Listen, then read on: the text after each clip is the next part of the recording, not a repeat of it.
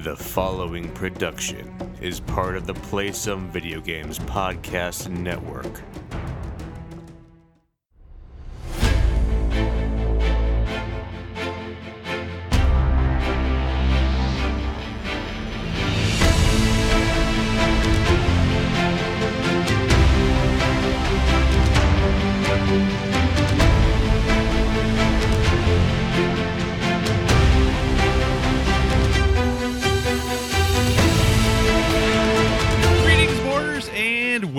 Board with Video Games, the gaming podcast that strives for the right balance of coverage for games you play on your table and on your television. You can think of us as the pandas and dinosaurs of gaming podcasts. We're a proud member of the PSVG Podcast Network and thrilled to be part of the Dice Tower Network as well. I am one of your hosts, Kyle, and joining me on this co op adventure, the guy who never criticizes my stretch for intros, Josh. How are you doing this evening? Uh, it's been a day.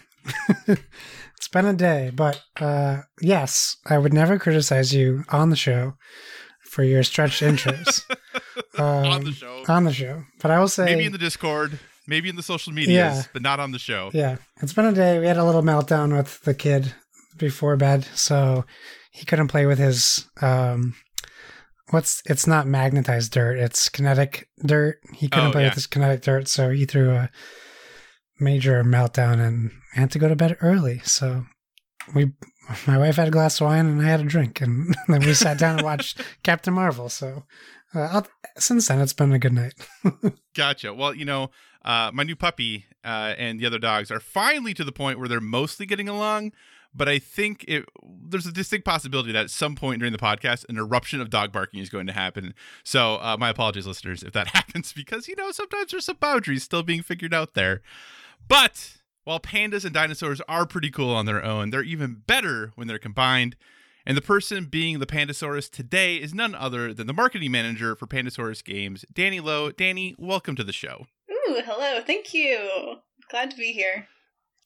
Well, we're really stoked to have you. I know that this has kind of been a long time in the making. We've been, you know, trying to get our schedules aligned to have you here because we think you seem pretty cool and pretty awesome. So we're really excited to have you. Uh, you know, Danny, can you just give us and our listeners a little rundown about who you are, what you do, all that good stuff? Oh man, this is always the hardest question because I don't think I'm as cool as as you seemingly do. um, so I'm the marketing manager for Pandasaurus. I've been in the industry for going on seven years now. Uh, I've worn many hats from customer service to sales to convention to uh, translator is one of my current hats. Um, but yes, I am currently a hybrid of pandas and dinosaurs, and I live on social media. uh, you know, Pandasaurus, great, com- love their game, love Pandasaurus games, they're amazing. But I, I don't know that I've ever spelled Pandasaurus right the first time I've tried to spell oh it. man. Oh, my first week on the job, I was like tapping uh Pandasaurus out my keyboard letter by letter. Uh yeah, definitely a struggle. Now it's muscle memory. So if you persevere and practice, you'll get there. I, that, I appreciate the support. I'll, I'll put it on my to do list. Um, since you are the marketing manager, though, and just one thing for you to know, Danny, anytime we have guests on, Josh gets really frustrated because I get super excited about things and I just ask questions and butt in and like kind of take over the podcast. So I do my best to make sure Josh gets to ask fun questions too, but I have to kind of put you on the spot to start. Since you are the marketing manager, I want to get your feedback on something. So I have named this episode of the podcast The Lowdown. I did notice that. So on a s- uh, so on a scale of one to ten, as a marketing manager, what rating would you give that name for a podcast? And be that honest. you're on. Be Um, honest. so in a Pandasaurus scale, we're all about the puns, so it's definitely ten out of ten Pandasaurus. Oh. yes, too nice to him. Sorry, Josh. I felt like there was going to be a butt coming there. well, the Pandasaurus scale is all that matters for this episode. Okay, That's right. There you go. I will take that charity and I will run with it. So I have a ten out of ten. I'm well on my way to understanding how marketing works, maybe a little bit. So I want to flatter our not guest real quick before we go on, because I know you asked about her background, and I wanted to mention that I met Danny at PAX Unplugged three years ago, Mm-hmm. and it was my first all board game convention, and it was my first attempt to do any type of media for our podcast. So there were only a handful of people I could get a hold of to even meet. and it happened to be between Renegade and, and Yellow were the two people that really I could sit down with and meet. And I was as nervous as you could be because I, you know, it's it's just all new to me. And I remember meeting you at your at Renegade, and we had a set time, and you know, you pulled me away from the booth, and we talked about a bunch of stuff, and we got like the little like the inside scoop on Terror Below and things like that, and it was really cool and it was really nice. And my meeting at Yellow, spoilers, they never showed. They went on lunch at the scheduled meeting time. Oh, so no. I wanted th- I wanted to thank you for that, but also I think I said it when I reached out to you. Um, I started following you on Twitter at the time, and then I and between you and all of the the board game people I follow, um, like Danny and Mm. and a bunch of these people, seeing you guys talk about video games, I was like, now is like the perfect time to to ask Danny to come on the show because it's always been something that I wanted to to do. Um, we haven't had anyone um, in marketing per se as well, so definitely wanted uh, to to uh, talk to you about that as well. But uh, it was it was a very nice thing you did for me, and you didn't even know you were doing it. So didn't, it's even um, a better compliment, I think. That's. Uh, I'm glad it was so meaningful to you. Uh, Yeah. it's definitely a great show to have as your first. So I'm glad we were able to spend some time together talking about games. yeah, it was great. It was a good time. So thank you. All right. Well, we are going to get into it. We're going to skip housekeeping this week because, you know, there's been 175 episodes of housekeeping. So we're going to skip it. You know where to follow us. You know where to find us. All of that good stuff. Thank you to our patrons. We appreciate you all. You're all great. Um, but I know you want to hear more from Danny than you do necessarily hear me run through that stuff this week. So, topics of the show. First topic this week, we're really going to just focus on a little bit about what we've been playing lately.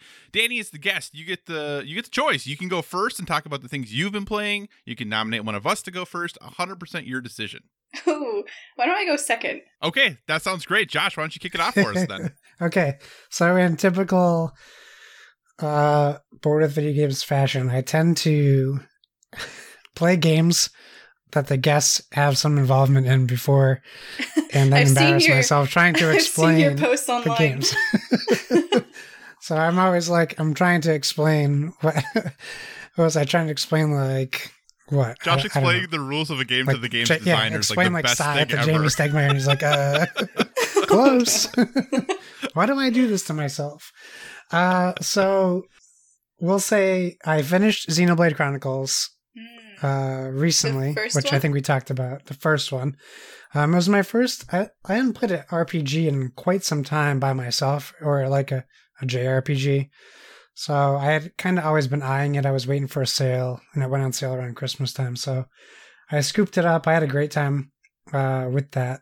I think I'll jump into Xenoblade Chronicles 2 soon, um, but that was a lot of fun. I'm still chugging away at Hades, which. Is, is quickly getting up into my top five all time games. Uh, it's just incredible. How many escapes do you have now? Uh, I'm over 50. Dang. I Good ju- job. uh, a little spo- I guess a little spoiler for Hades. Bone Hydra, Mhm. you know, eventually Bone Hydra changes a little bit. Well, now Bone Hydra's map has changed, and it is really thrown me for a loop. I didn't think things would be changing at this point in the game. I was kind of like, okay, I get where I'm at. I've gotten the true ending. I'm still playing though. So it doesn't really feel like the true ending because I still have new dialogue and I'm still doing things. And then all of a mm-hmm. sudden, I pop up to Lerny, as we call him now, and Lerny's a little different and really messed up my brain. and I'm using Excalibur, which is pretty cool that I have that as a weapon. Um, yes, I love Hades. I could talk about it for hours. Uh, Kyle, I, I told you I probably would finish the medium on Monday. Yeah. Uh, there's Yeah. more to the medium. I'm still playing it.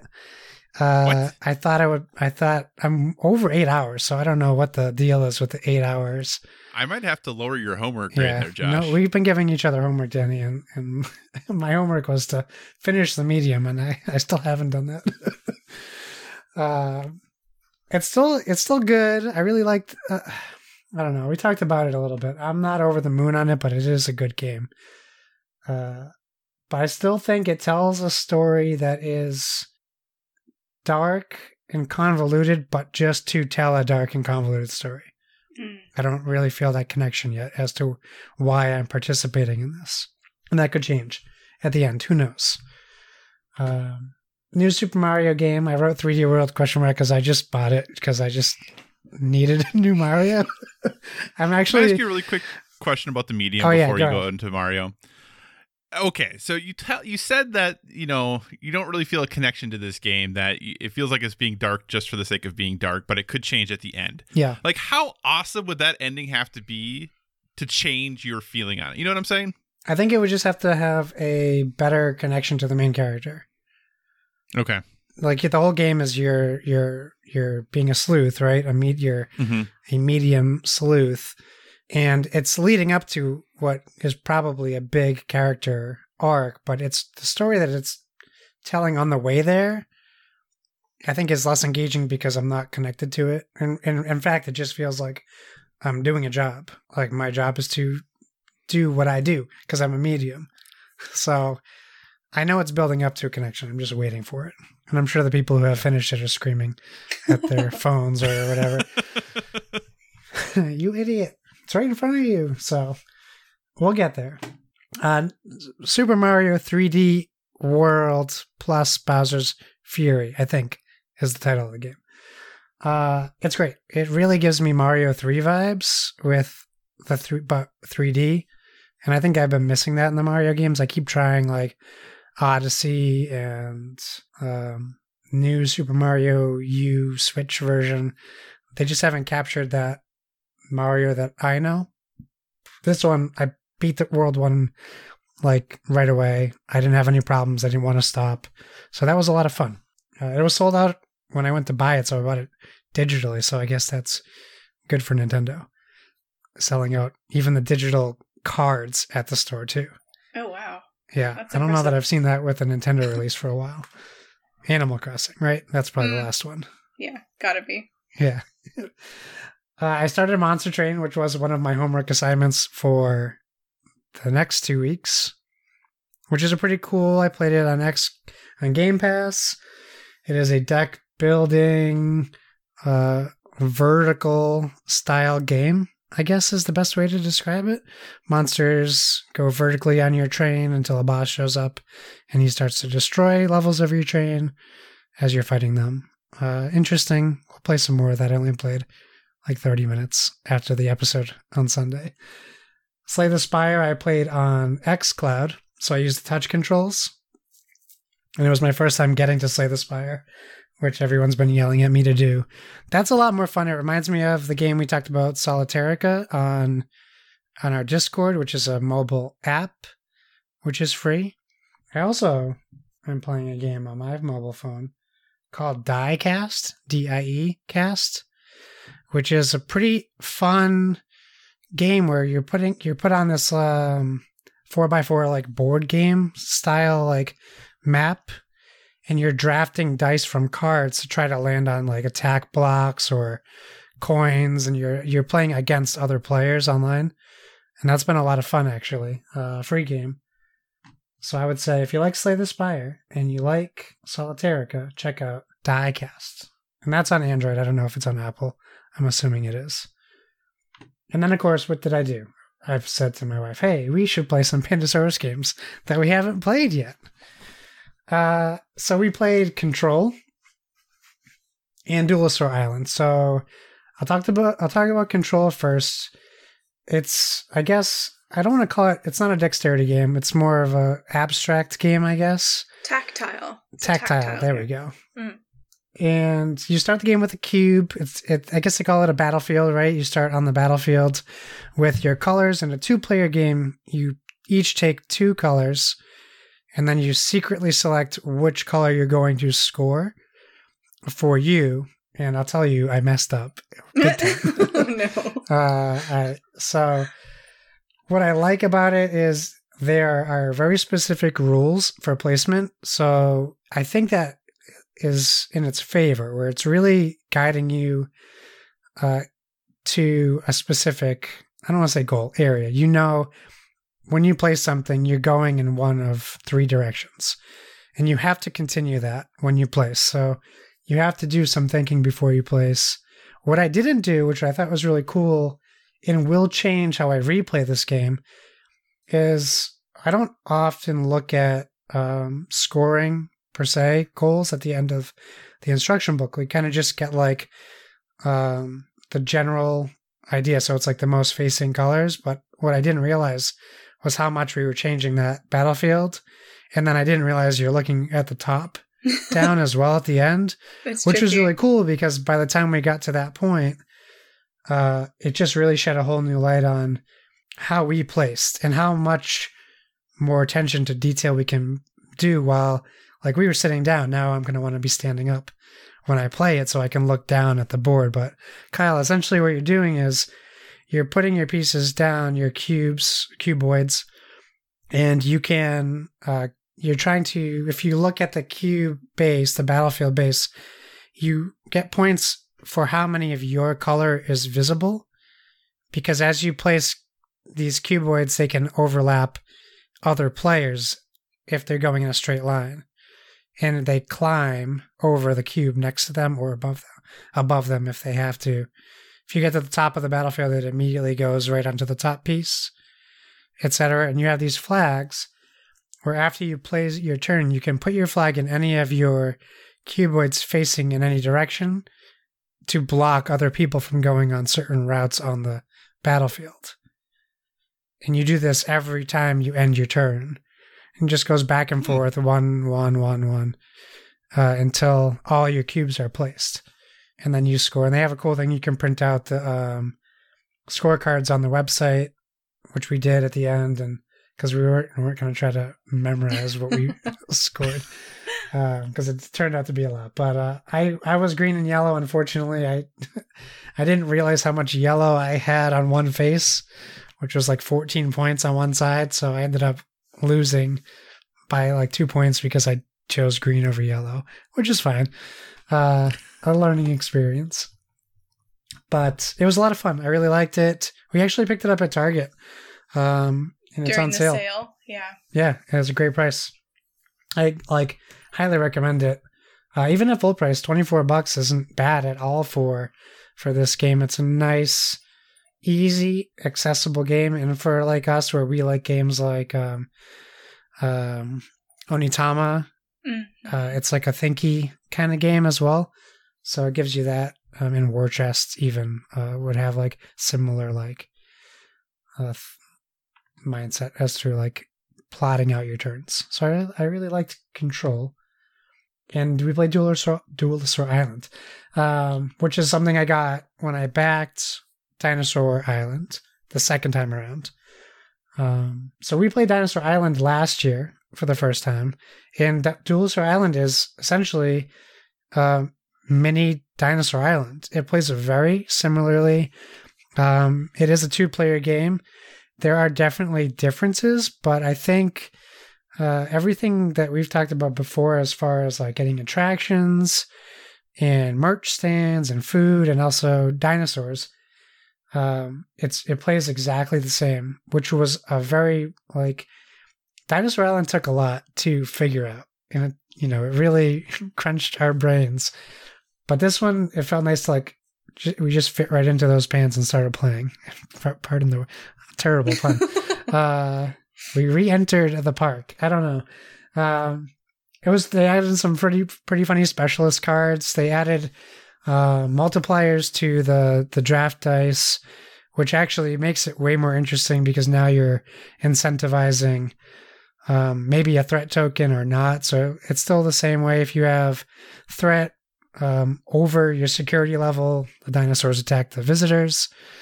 Uh, you still have your own board, so to speak. It's not uh, quite the same as as your uh, Dinosaur Island one, but a lot of fun. Two player game. It's nice because we played the short version and we scored up to the medium version, so we definitely could have played a medium length game. But yeah, a lot of fun again.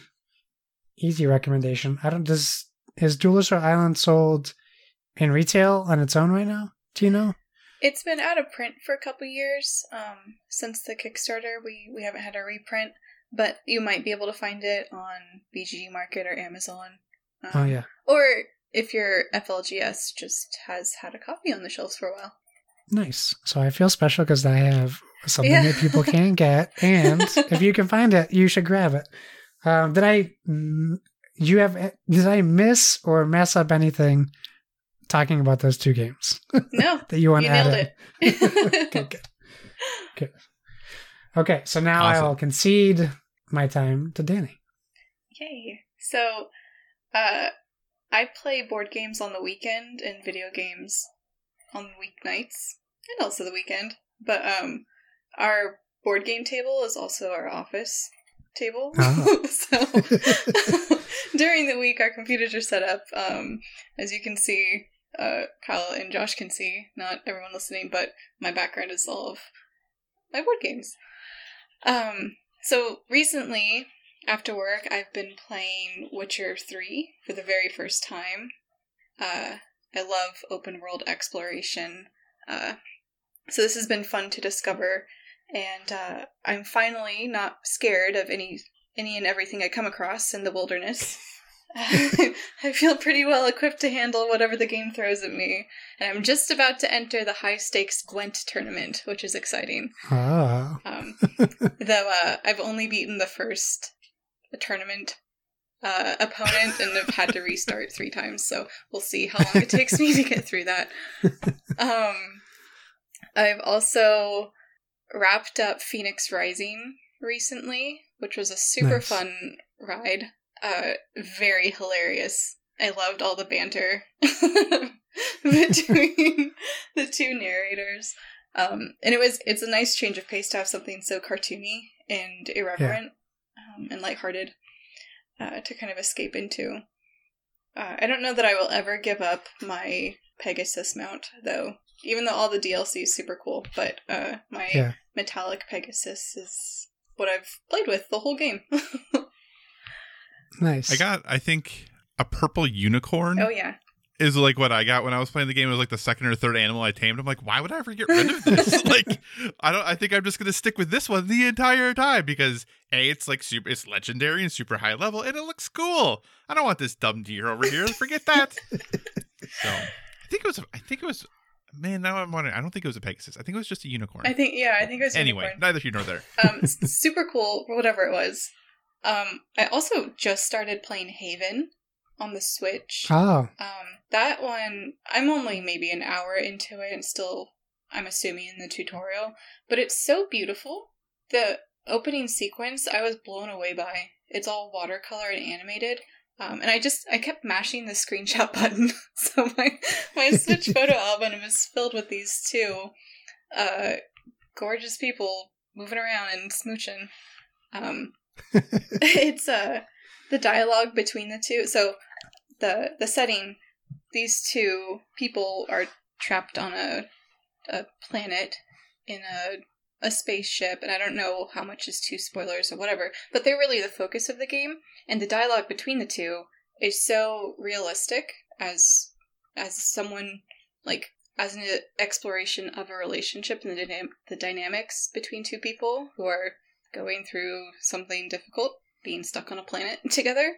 Um, turns out they also escaped some difficulties on their home planet too, so that's a whole other thing.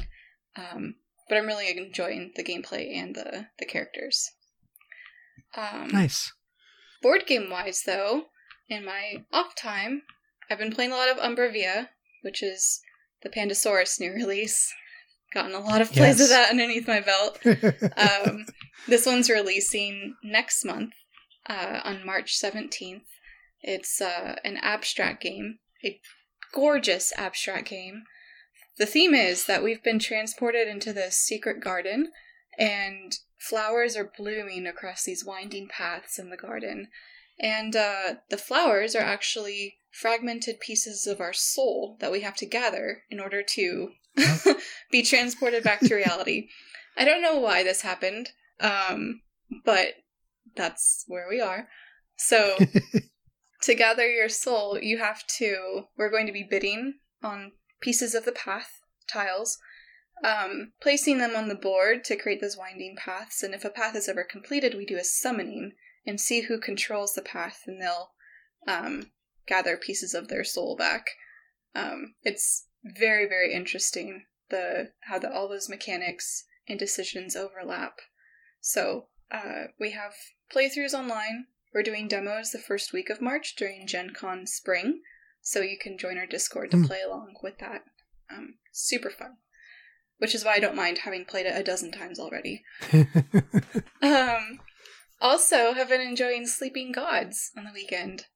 Uh, I think I think we've played five hours of that, maybe more. But uh, that one's a beast to uh to set up and to enjoy. Like near and far, above and below. Love the exploration, the storytelling part of those games. So this is like that on steroids. It's all storytelling. The combat also is pretty unique too. If you've played Rome by Red Raven, it takes some elements of that, like Hmm. grid structure. Um, everyone's talking about Sleeping Gods, and they should be because it's great. Is it campaign? yeah, yeah. Yeah, So nice. I know uh, Kyle got his this week, or last week. Yeah. Now I just have to, you know, figure out how to play it. no, no joke. I watched Rodney's Watch It Played video twice for it, and then like started reading Yeah. the rule book. Um, you will probably only have to watch it once though, because I'm a bad listener. Uh, when we get to be talking about what I've been playing, you'll find out that is not true. Uh, I've, I've, I actually, I actually started wa- watching Rodney's video and was like, okay, it's almost forty minutes.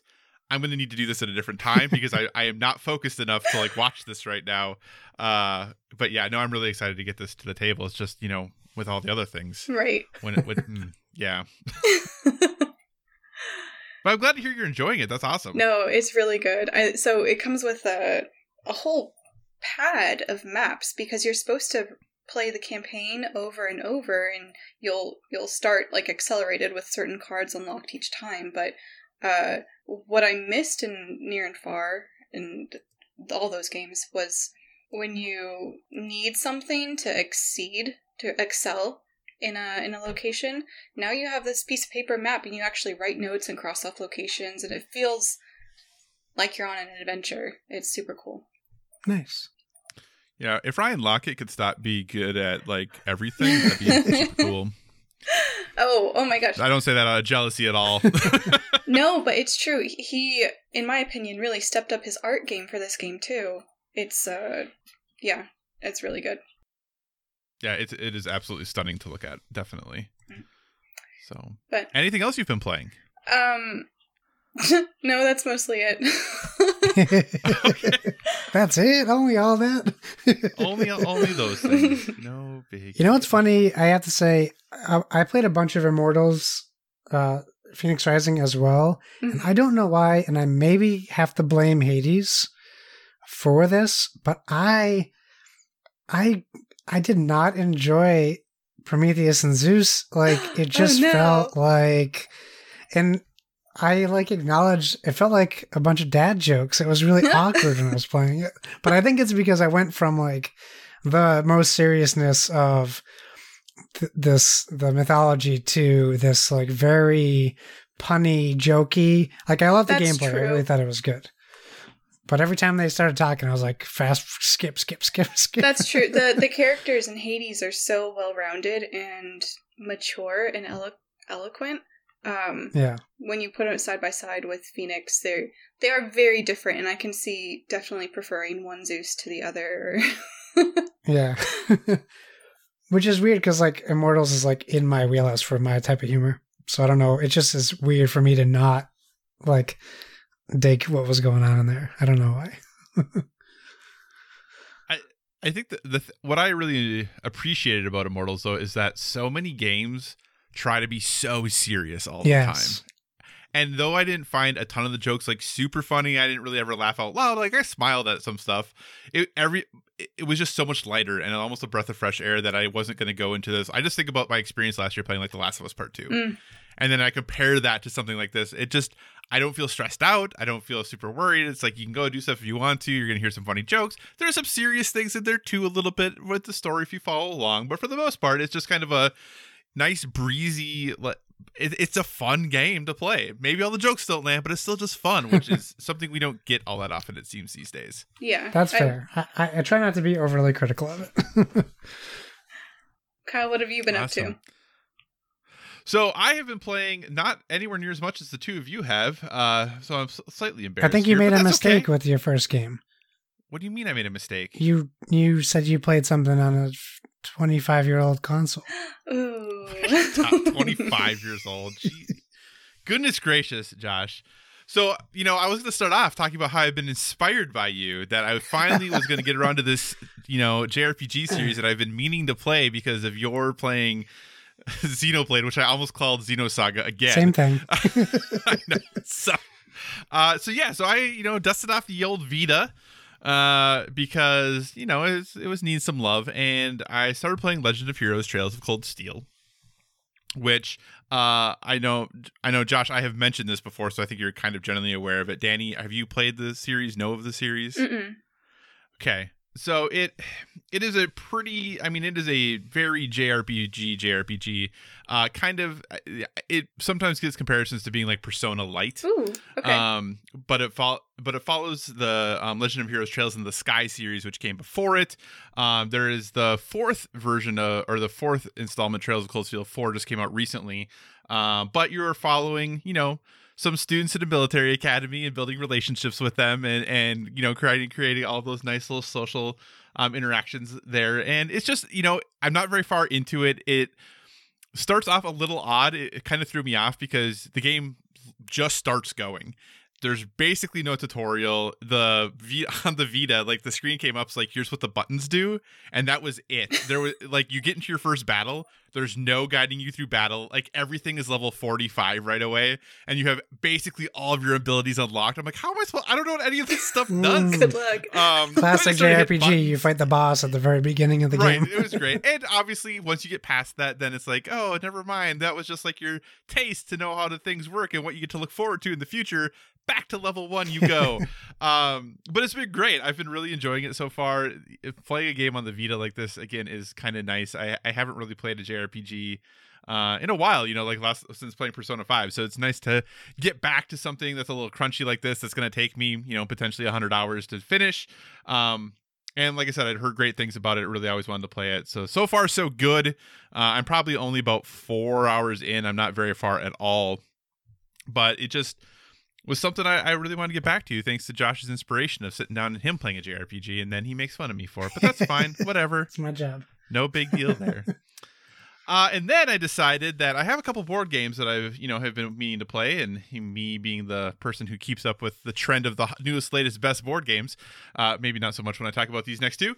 Uh, here, Danny, is where I'm going to say that uh, no, uh, I'm going to have to watch things multiple times because I decided for Oceans that there's a light version of the app, right? So I was like, hey, I'm going to download the light version of the app. I'll go through the tutorial in the app so I'll know how to play the board game. This will be perfect. Yeah. I, I I have no idea. I no. have no clue what's going on at all. I played it and I got through the tutorial and then was, was like, man, I kind of feel like a dum dum. Like I have no idea how I'm supposed to play this game, how this is supposed to go. Uh, really am not uh, feeling great about it. So then I pulled out the rule book and started reading. And I think I finally understand it, but I never actually got the game itself to the table. Uh, I just played it on the app a few times, but uh, I, I really, really want to like this game and I think that uh, playing it on the tabletop, I will like it more just with how the leveling up of your sea creatures and adding new abilities to them and trying to do all that on the app and keep track of it, especially when you're playing like on your iPhone and everything is very small. It's very challenging to like to grok all of that right away when you don't know the shorthand for everything.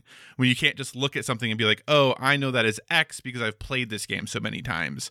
Um, so then you're hovering over everything and trying to read it all, and th- that's not a fault of the app design. I don't think. I think the app is designed about as effectively as it can be, but with just so many moving parts in a game that is deceptively complicated, I think it, it seems kind of straightforward, but there is a lot of depth there. Um, I'm really struggling as far as you know playing the game successfully in the app goes, um, but it has made me really appreciate being able to play the game on the tabletop. So I'm really looking forward to hopefully getting that to the table this weekend. Um, but yeah, I had to.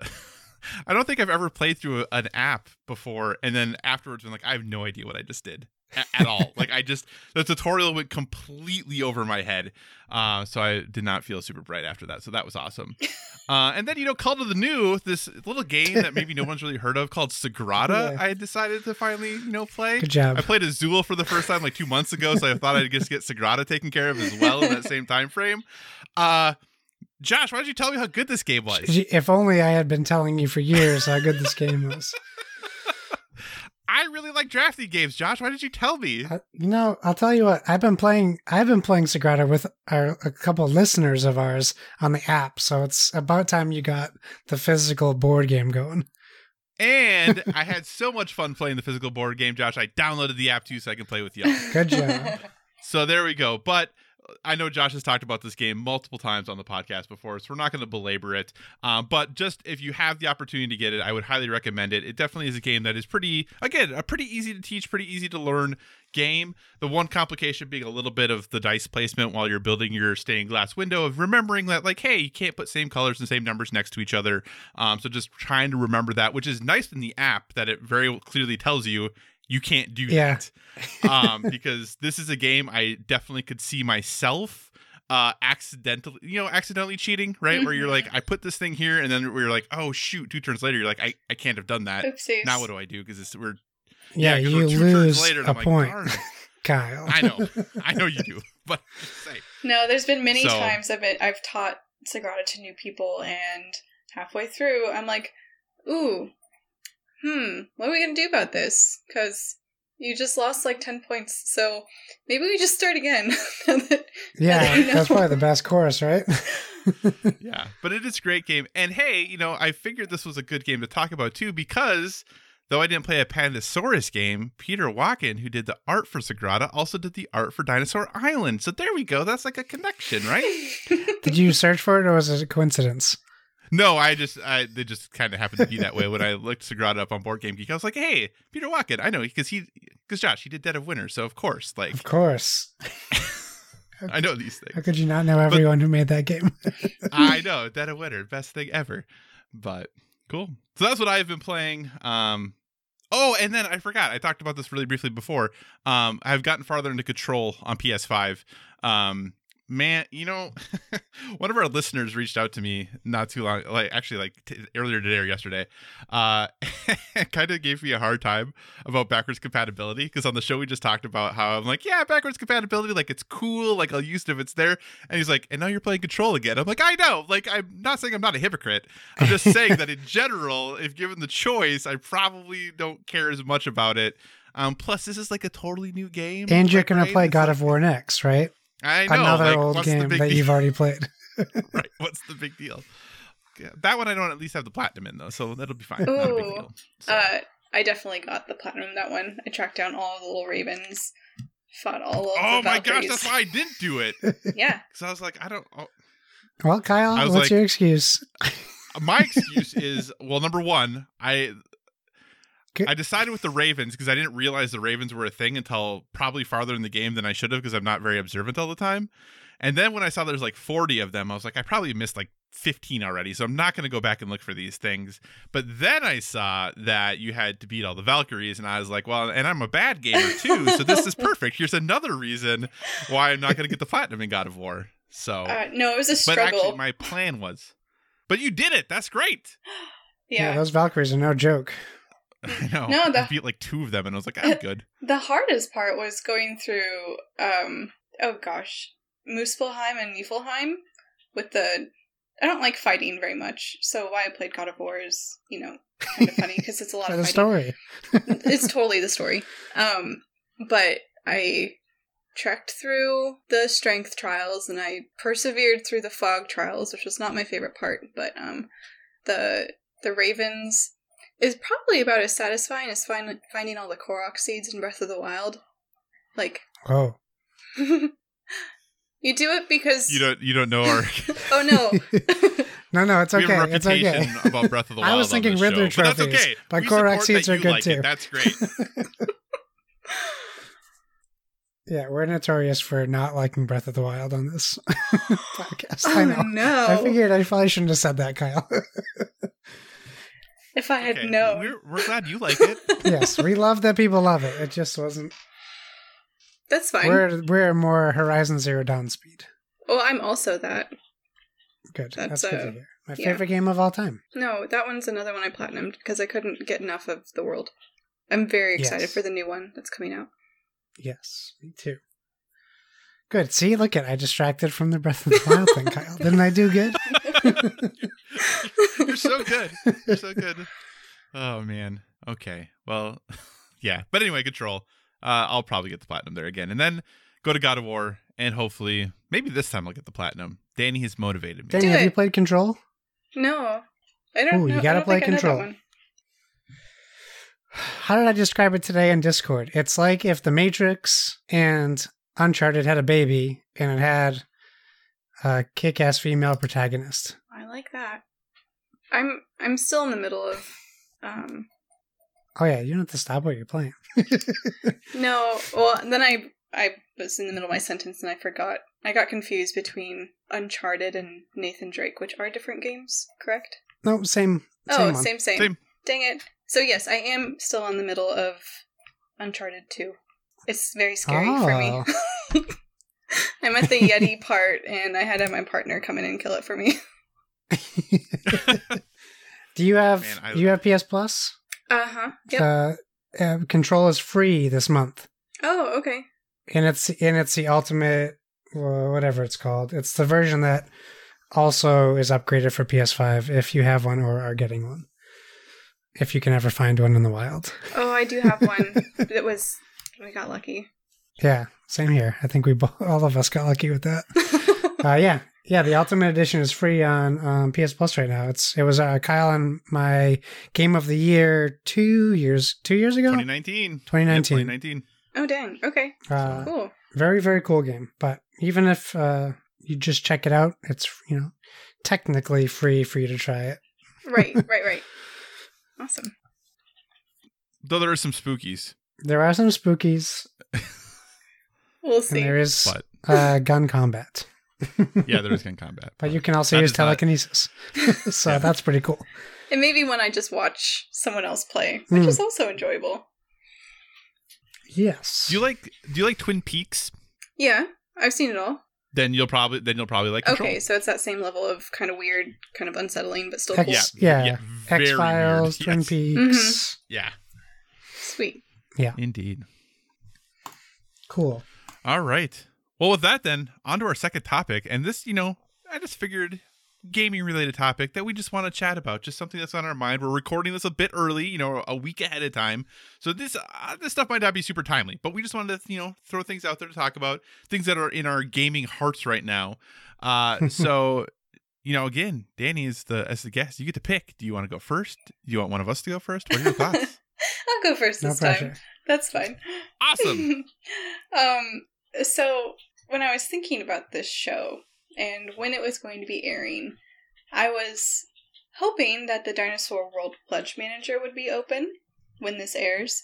Um, however, there's a huge snowstorm going on that's affecting Austin, Texas pretty heavily, and half my team is based in Austin, Texas. So uh, they're they've been my bosses have been without power for almost 48 hours now Ugh. uh, in nine degree weather. So, um, so we're gonna talk about snow instead of dinosaur world. um, my Nathan has been posting pictures of online of them cooking on their fireplace, which they previously had called superfluous because it's freaking Texas.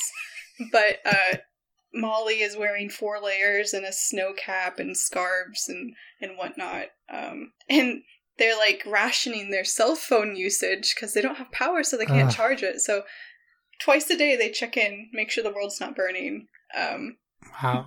but this week was going to be the week that we finished all the testing of the pledge manager and opened up late pledges to everyone's excitement. So uh, I posted in all of our social media, Kickstarter, Facebook groups, and whatnot, being like, "Yo, uh, I know we said it was going to happen this week, but wait one more week, please." So um, hopefully, by the time this episode airs, internet is restored, the frosty winds have calmed down, and we can celebrate some dinos. Nice. Can I ask you? I need your professional advice hmm for my question. I want to know. I, all I want to know if this is weird because we I talked about this last week. I backed Cascadia on Kickstarter.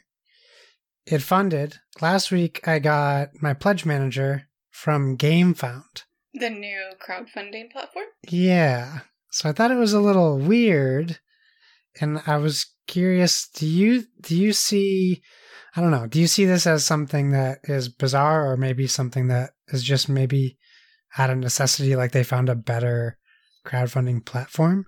So, um I know before GameFound started hosting their own campaigns and felicitating the actual crowdfunding, they were akin to BackerKit and Pledge Manager. So oh. that's more what their I don't want to say wheelhouse because they seem to be doing a good job with the crowdfunding, but um, that's what they started as. So um, I don't know that it's weird, but um, I also can see the confusion now that they their identity Yeah. is kind of changed. Okay, that's good to know. I didn't know that they were doing all that stuff before. Yeah, it just caught me off guard. I was like, why am I getting an email from GameFound? It's very Yeah. bizarre, but no, it was I, I thought Cool. the same thing when they first started crowdfunding with uh what was their first ISIS Vanguard, I think was their first campaign. yeah, But- Vanguard, yeah.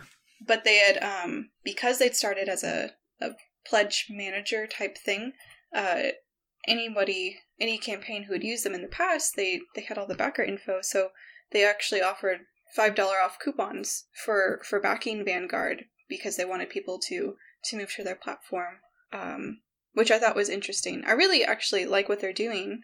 I don't know if you've looked at a campaign page Yeah. in depth but they have like a whole table of contents and you can jump and i really like the the tracker bar.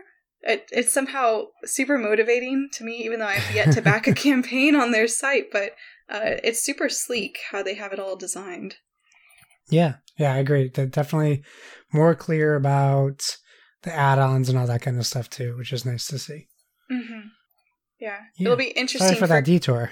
no no no you're good it's an interesting topic cool. So, Dinosaur World, hopefully next week. Yeah, hopefully when you're listening to this episode dear listeners you can Oh, go late pledge to some dinosaur world and dinosaur island rawr and write which are um Since yeah. we've mentioned Dinosaur Island already, these are standalone games to to that universe. So Dinosaur World is basically Dinosaur Island's older brother with um tile placement and route building. So you're actually driving your Jeep, your Jeeple through dino paddocks and visiting merch stands and restaurants and stuff. Um that's no that that's the actual term. I'm not just being funny. Um it's in the rule book. No, I know. That's why I love board games. um, Dinosaur Island Rawr and Write is the roll and write version of Dino Island, and it um actually does a great job of emulating the same feeling of drafting dice, crafting DNA, making dinos. Um, it's super fun. nice. But if you late pledge, you get the same add-ons, stretch goals unlocked as during the actual Kickstarter. So it's pretty cool. Sweet. Very cool. You're just obligated to say Dino DNA anytime you're talking about dino- DNA. yes, I would. I, love would hate to play this so game much. with you. Oh my gosh, I love I almost wore my. Just- I Kyle and I were, own the same Jurassic Park shirt, and I thought for sure if I wore it tonight, he'd also be wearing it. So I decided not to do that. Dang, I should have had you help me with uh, Kickstarter flavor text for all the stretch goals. Oh gosh, I love. I mean, uh, when I talk about favorite movies of all time, definitely I think Jurassic Jurassic Park has to be number one for me. Like, you can have your Star Warses and all that other stuff. That's fine. Take all that. Give me Jurassic Park any day of the week. I love that movie so much. That's a good Oh one. my gosh. Anyway.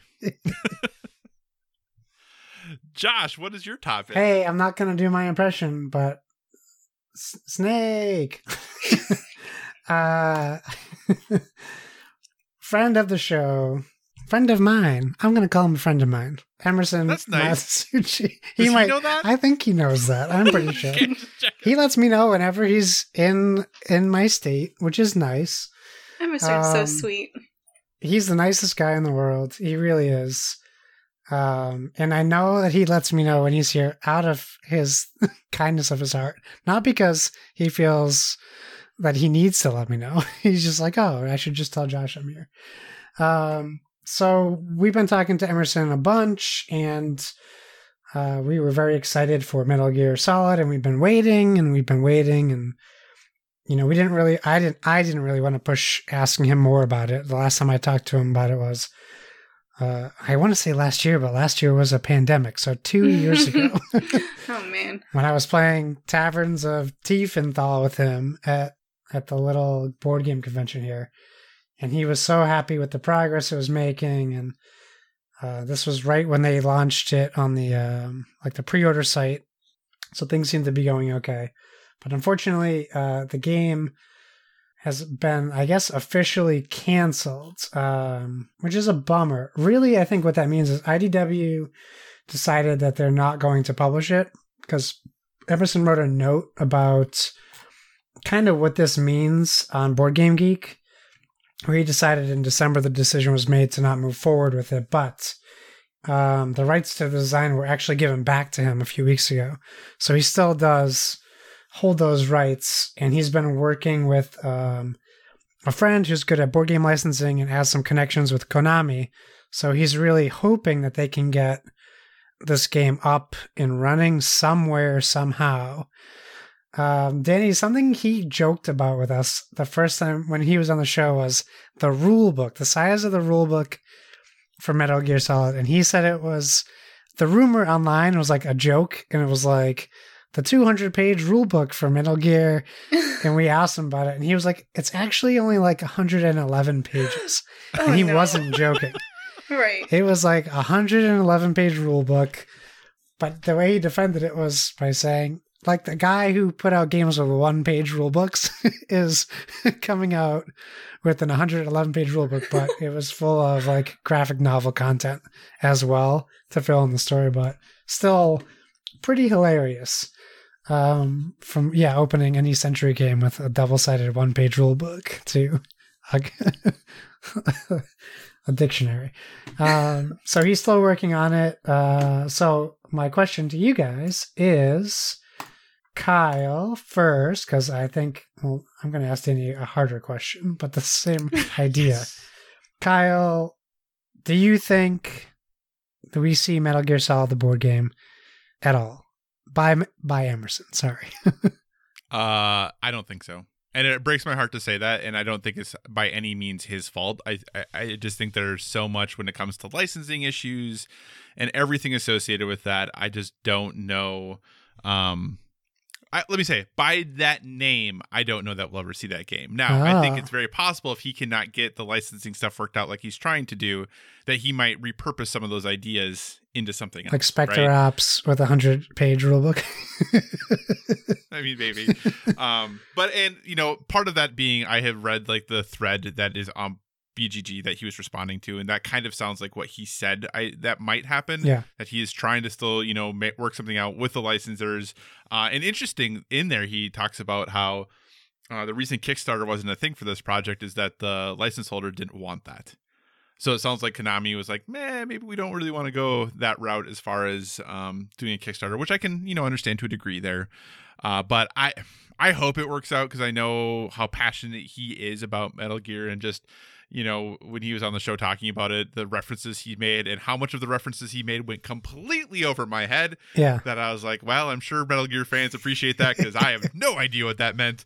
Um, and I, I just know he really cared deeply about this project. So I hope they can work it out and that he can help make something work out because I know how hard he's worked and, and how passionate he is. I, I just, I'm not super optimistic that something's going to shake out in regards to this, but I hope I'm wrong. Okay. Danny, two questions. One, working in the industry, is this something that you would say is happens often, perhaps? And two, can can Pandasaurus just publish this game? oh, um, two great questions. Let me answer the second one first. Uh, that would be awesome. I, you know, anything is possible. Um, if Emerson wants to show us the prototype, that would be great. Our dev Oh. email is always open. I'm Um, going to email him after we record.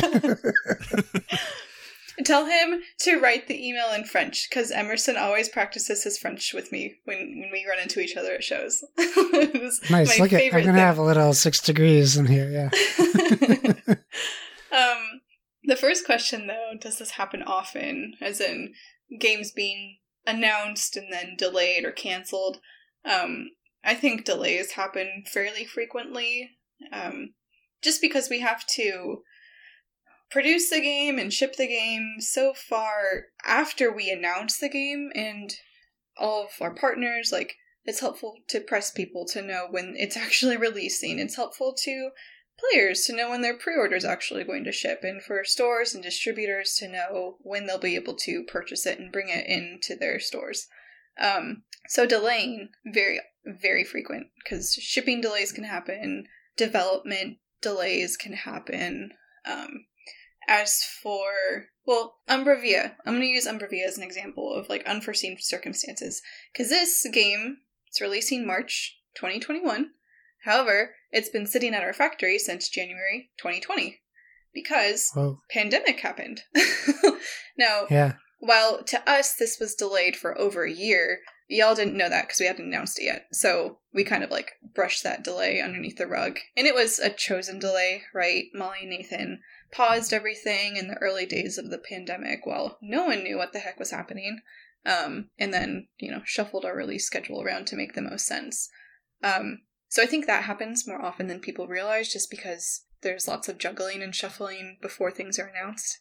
Um, canceling a game, that's happened in some of my previous positions too. Licensing issues, uh, fallout with designers. I don't know that that's happened in this instance, um, but it's certainly unfortunate because it seems like a lot of people were super excited about it, mainly Emerson. Yeah. Yeah. Mainly Emerson. Yeah. Yeah. So I hope that someone can pick it up um, sooner rather than later. Though I hope it is later enough for me to catch up on Metal Gear Solid because I don't know any of the references except for Snake. But even that is just.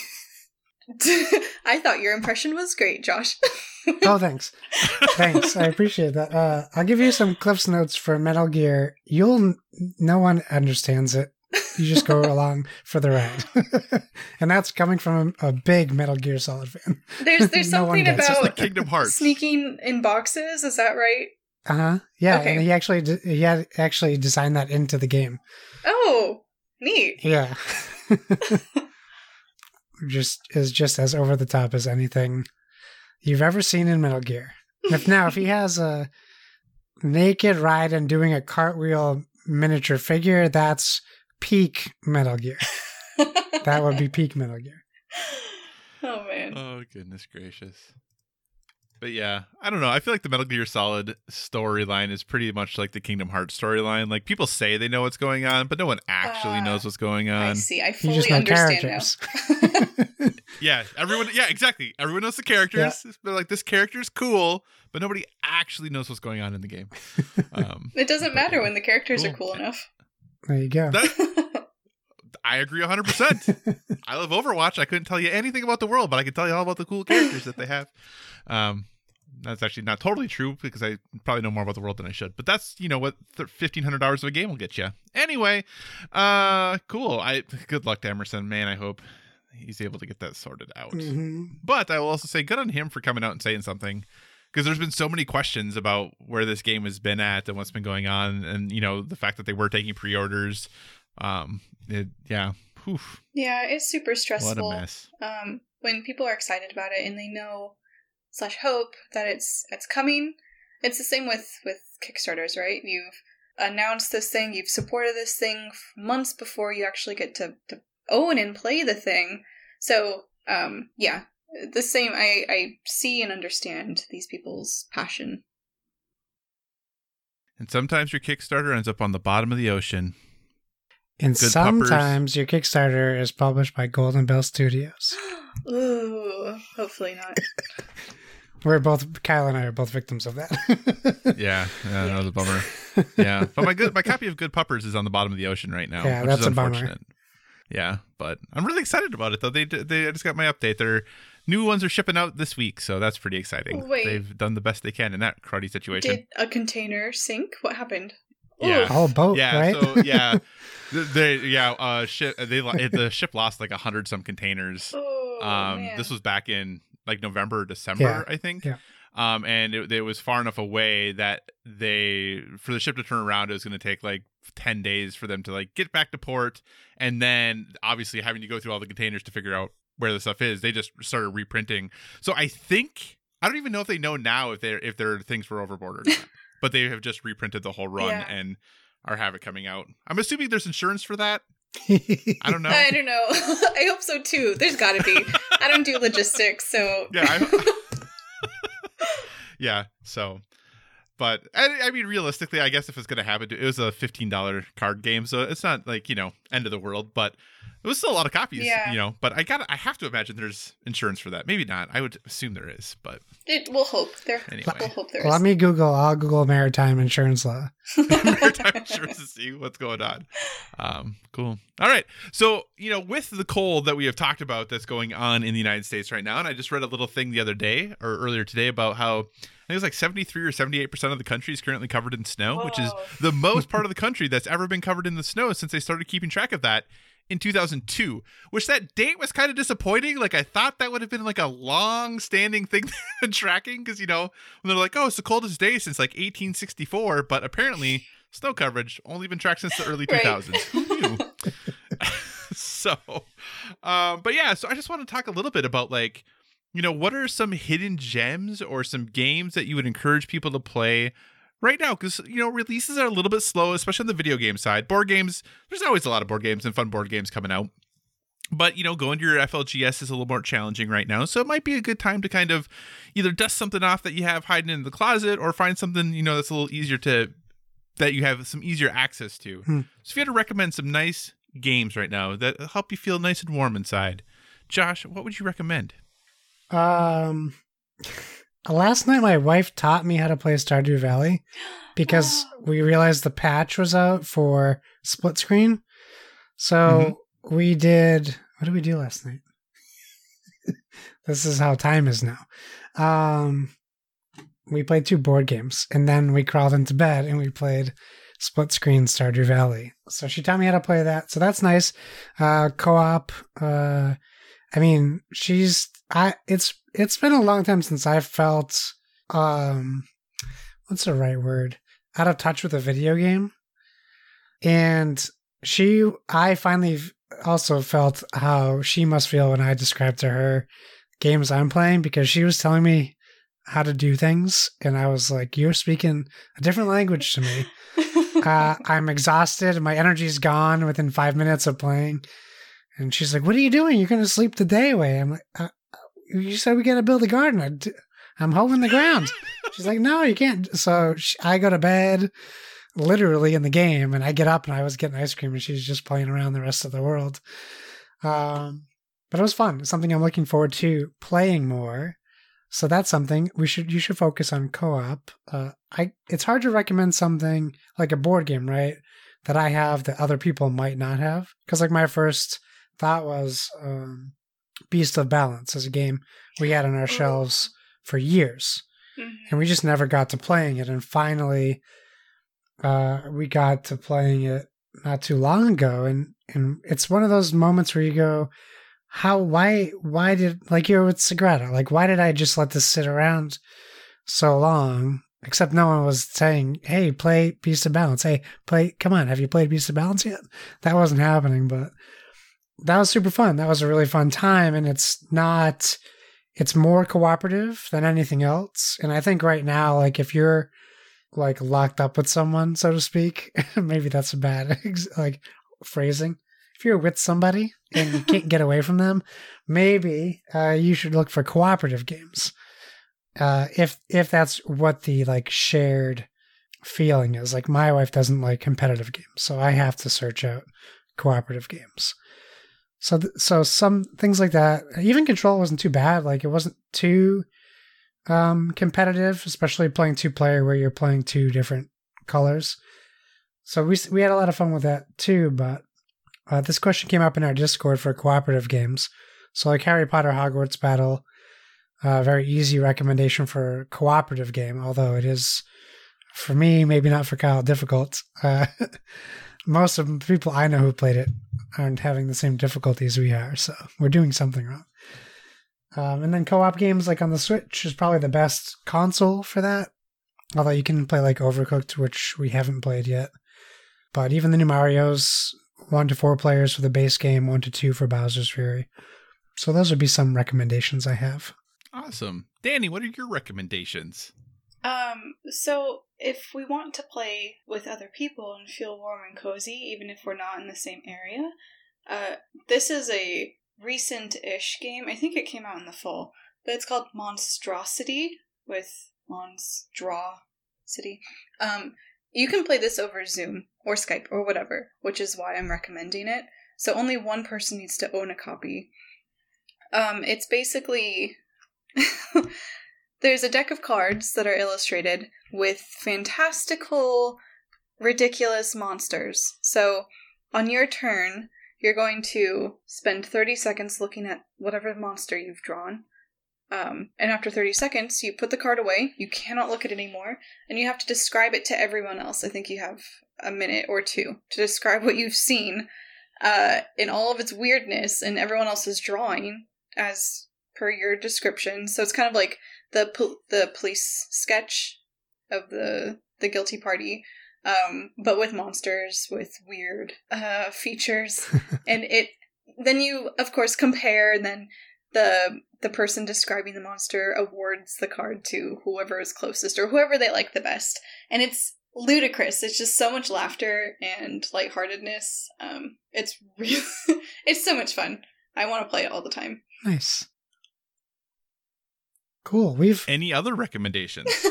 Do you say that because you've seen what I've written in the show notes? I mean, I see what you've written, and maybe I want to talk about it. so, um, we got a PS5, as I mentioned, and when you boot it up, it comes installed with a game called Astro's Playroom, and it's actually so good. I love it. Um, I know it's a game designed just to show off the fancy new controller and all of the features it has, but um, I had so much joy playing it. I don't normally play Mario games; it's not my vibe, but this is Mario esque. Um, just a lot of fun, very cute, and you get to to roll a ball by moving your fingers on the trackpad. You get to blow little windmills by blowing onto the controller. It was so cool, blew my mind. Yeah, we, we're big fans. We talked about it uh, on the show a few times, but you know, this really could have been a full fledged sixty dollar game Mhm. or maybe 40 but it's definitely they put a lot of love into the game um and and that's one of the games i played it fully and then i had my wife play it and she didn't want to stop playing either and Mhm. she started a whole new save and, and yeah it's really great tech demo for what that controller can do Yeah, It's super impressive, and I hunt down all of the little like the retro controllers and and consoles that they have hidden throughout it.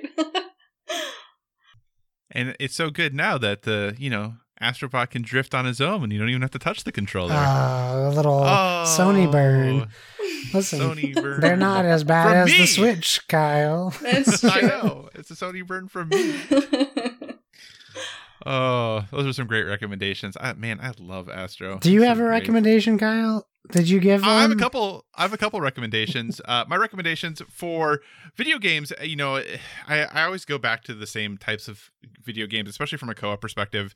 You know, playing Overcooked is something that my partner and I are going to probably play forever. Like I love Overcooked, Overcooked 2. And it was just announced that the the full version of all of them together that is on the next gen consoles is coming to last gen consoles uh, in March. So if you're looking for the all you can eat edition that has all the stuff put together, um, and you don't aren't fortunate enough to have a PS5 or an Xbox Series system right now, um, those will be available on the previous systems, and I believe crossplay enabled, maybe knock on wood, hopefully, um, because those games are awesome and they do allow up to four player co op, which is great.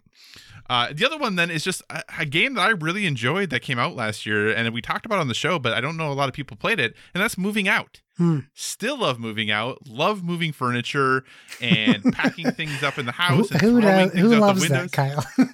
I love it in a video game because I really hate it in real life. Uh, but just working together and the fact the game has the built-in um, ability for you to adjust the difficulty, where it's not just easy, medium, hard, but you can literally be like, oh. Let the furniture disappear when it puts in the when it's in the truck, so that way you don't have to worry about trying to puzzle like Tetris everything in together. Um, so you can, you know, there's different ways within the game that you can just tweak the mechanics that make the game a little bit easier or a little bit harder. So if you start getting frustrated, you can make it a little easier. Once you get the hang of it, you can make it a little bit harder, and it just all kind of flows as you're going. It just is a really fun, interesting way to like play and really have to. Where in Overcooked, it's like a lot of like handing off and throwing things back and forth to each other. Mhm. In moving out, it's like we're both holding a couch and we have to like pivot through this obstacle course together. So there's a lot of conversation happening and a lot of, if you're a friend of friends, a lot of yelling of pivot and things like that as you're going through, and it's really great. So I think moving out is wonderful. Um, and then when it comes to board games, this is this is gonna probably be odd for people it, on days like this and in winter days, and when it's you know going to be playing a board game for a long time and it's cold and dingy. Uh, I tend to go back to the game my partner likes the best. So we play games that melt my poor little brain that I can't handle.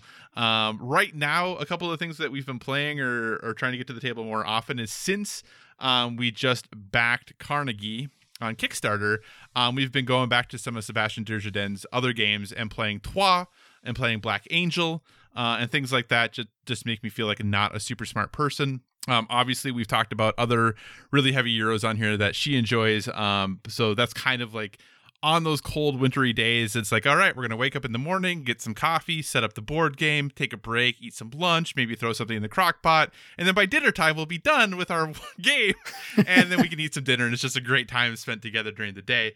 Um, so yeah, you know, feast for Odin, any of those games, All those um, light, Caverna, light all those light, games. just fun games. Like that's what we do when it gets like, you know, the days are short. It's like, hey, let's just play a game that's going to take the whole day. um, so you know, and then she can win the games because I'm really bad at them, but it's still fun.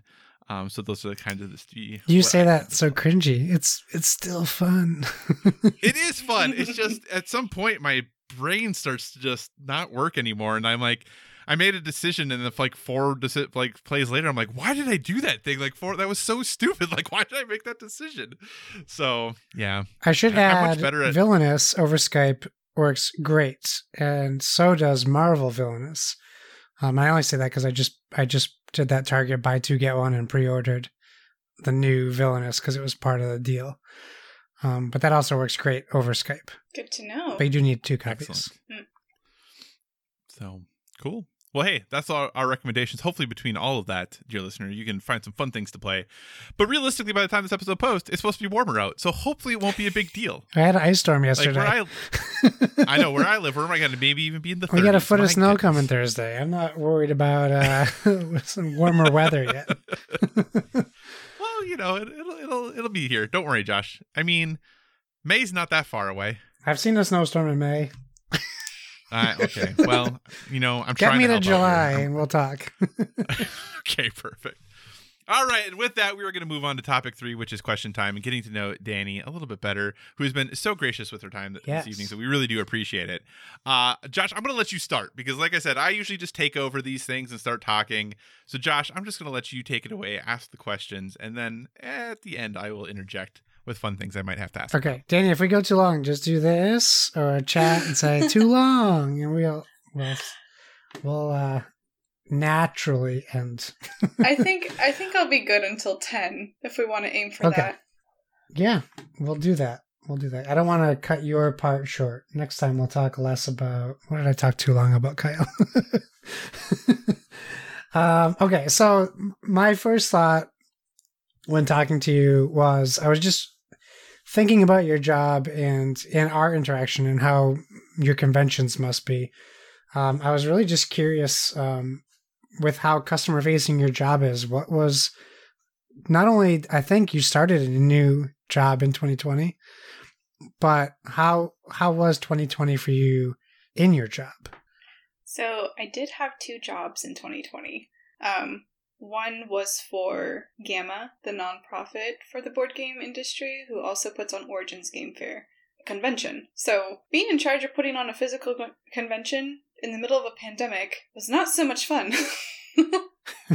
um, actually, quite a struggle because we're we rushing to make everything digital, but you know, Origins is typically in June. So when the pandemic announced was announced, it was March. So we had two and a half months to make things happen.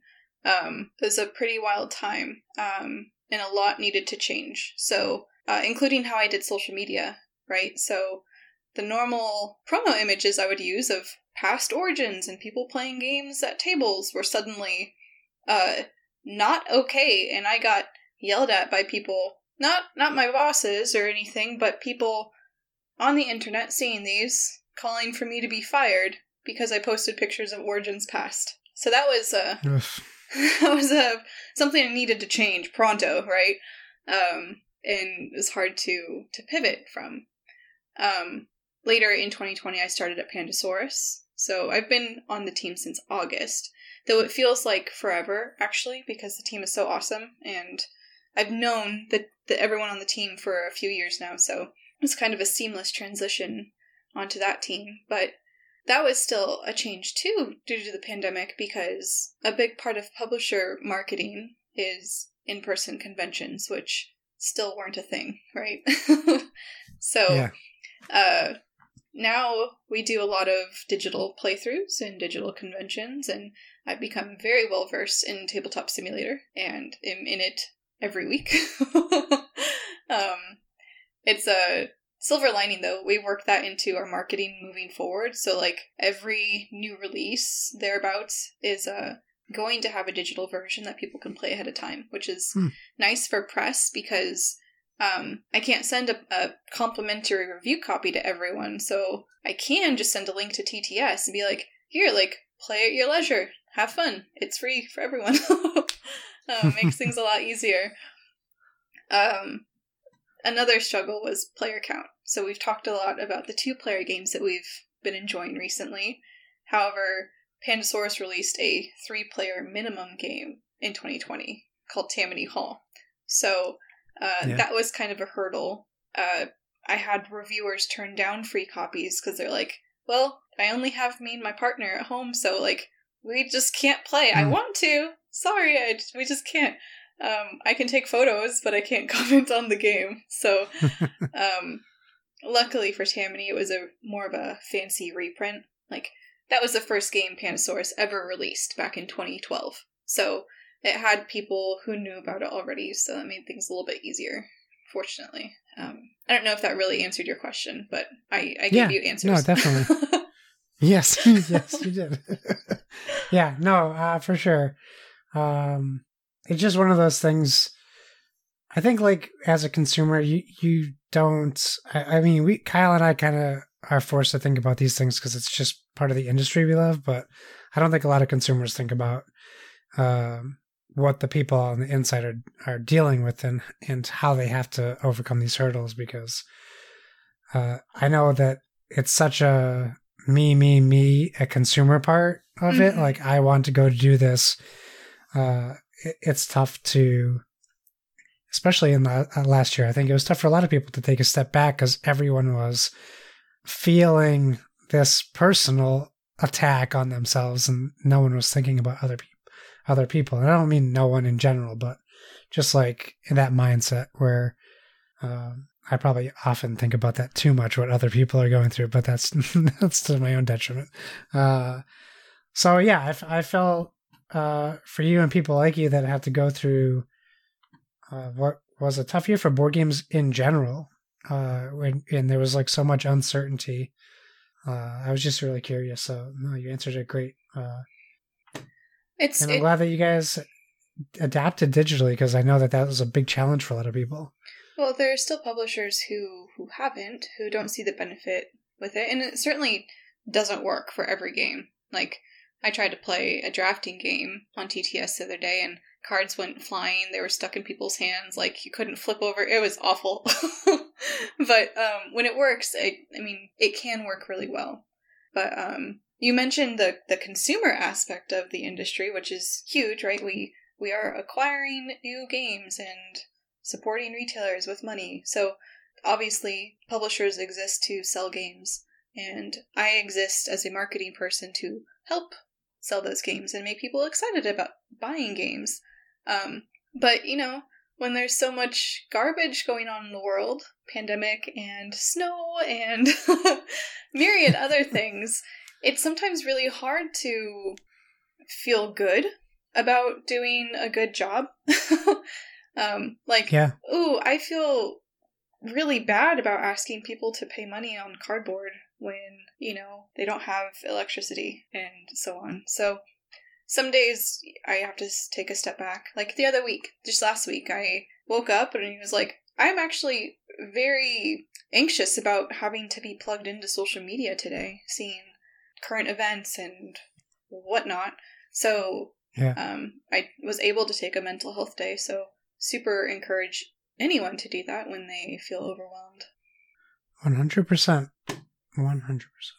Okay, well, let's let's let me ask you what has been your favorite convention um, that you have been to, not a sore subject at all. Uh, and do you have any specific highlights from said convention or conventions? um, I'm going to talk about physical conventions because digital just does not uh, hold a light to to in person shows. But uh, Essen Spiel will always hold a special place in my heart. Um, I don't know if either of you have been to that show yet, but it's amazing. Um, people talk about Gen Con being overwhelming and just like booth on booth on booth and endless events and whatnot. Essen is like four times the size of Gen Con. I don't know if that's accurate, but that is my perception. It's got uh, at least four different halls of the exhibit hall. Um, not so much events. There are demos at each of the booths, but it's just a, it blows my mind how many exhibitors there are and how many games there are releasing at that show. Plus, it's always cool to like walk around with a pretzel and overhear German and French and Japanese like within 15 minutes. It's a very cool experience. Awesome. Okay. Well, let's another. So yeah, what's your history with video games? Uh, and do you have a favorite console and or game? And and I guess quick anecdote, helping clean off my aunt's front porch today, I found my favorite gaming console covered in dust and dirt. It was a Sega Dreamcast, just sitting there with a controller with NFL 2K1 inside of it. So I salvaged it from the would be trash pile. Uh, and now it's sitting on my kitchen table, even though I already own one, to be cleaned and hopefully restored. So, Wow. what's your history with video games? and uh, do you have a favorite console and or game? um, so growing up, my mom was a PE teacher and uh, would kick me out of the house to make me stop reading. So I would like go play tag with other kids and ride my bike and enjoy some sunshine. So uh, the first console I ever had was a GameCube because my dad wanted to play Kirby Racing. Um, I and I played too, and I I, I think I played Meta Knight with the wings and was super fast and beat him often. Uh, but then I also played Harvest Moon, like farming sims, dating sims. That was my my go to fun time. um, the first console I bought for myself was a PS PS2. This was in high school. Saved up all of my um, spare coin and bought a PS2 and Kingdom Hearts 1 and Kingdom Hearts 2. And I played both of them over the course of summer vacation. So, can you tell us what's happening in Kingdom Hearts? so, no. no, because I played Kingdom Hearts. Well, I, I started playing Kingdom Hearts 3 when it released two years ago, I guess now. Um, freaking Toy Story World, I can't. my. I, I wasn't playing on my own console, so uh, when it I had to switch over and I had to start over, I, I just haven't yet because of my dread of playing Toy Story World again. Uh, I have the platinum in Kingdom Hearts 3, which 100% all 90 hours were put in by my partner. 90? None of it was at, Oh. like so the best platinum trophy on my account I ever earned. oh man. I uh I also lost it when you're flying your gummy ship around and there's that sand monster you have to fight. I'm like, what the heck is this? This isn't Kingdom Hearts anymore. so yeah, who knows? Maybe I'll go back to it. Um, fave console though. I guess I'll talk about this very briefly because it's a trigger trigger warning for us. yeah, I know. Spoiler alert: Breath of the Wild mention coming up. Um, it's the Switch because I bought it to play Breath of the Wild, and I have completed all of the DLC for that. Gotten my motorcycle, collected all of the Korok seeds. Much to my chagrin, that didn't mean much, but uh, I have spent a lot of time in that game and on the Switch. That's some real gamer cred. Those Korok seeds, and I know that you don't need to be a Breath of the Wild fan to know. There's a lot. That's a lot of work. That's a lot of work. And there's and there's nothing lo- wrong with liking something, even if we, that's totally cool. That's right. I'm glad that you like it. Judgment free I- we- zone. like, yeah, we have. I, Josh and I both have tried replaying that game multiple times because I, I want to like I bought it. that like game at least twice. I know, like everyone seems to love it so darn much, and I want to love it like everyone else does. I just don't. But that's okay. also, there was a PS2 and a PS3 on that front porch. Did you grab those? There's a PS2 with a memory card still in it, with a number three on um, on uh, painter's tape on the memory card, like people used to label them.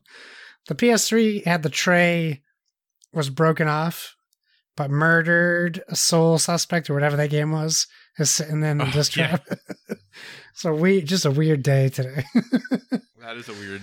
I did. I played that game. I actually have the platinum in that game too. Uh, all right, last question from me, and I'll turn it over to Kyle. Uh, what's the okay? Actually, this is a Kyle question. Kyle, why don't you ask your question? Wait, wait. Why is this a me question? Because you wrote it. The P. I think you skipped a question. Did I? No, history with video games. Okay, well I'll go. So, uh, what's the biggest challenge in working in the board game industry?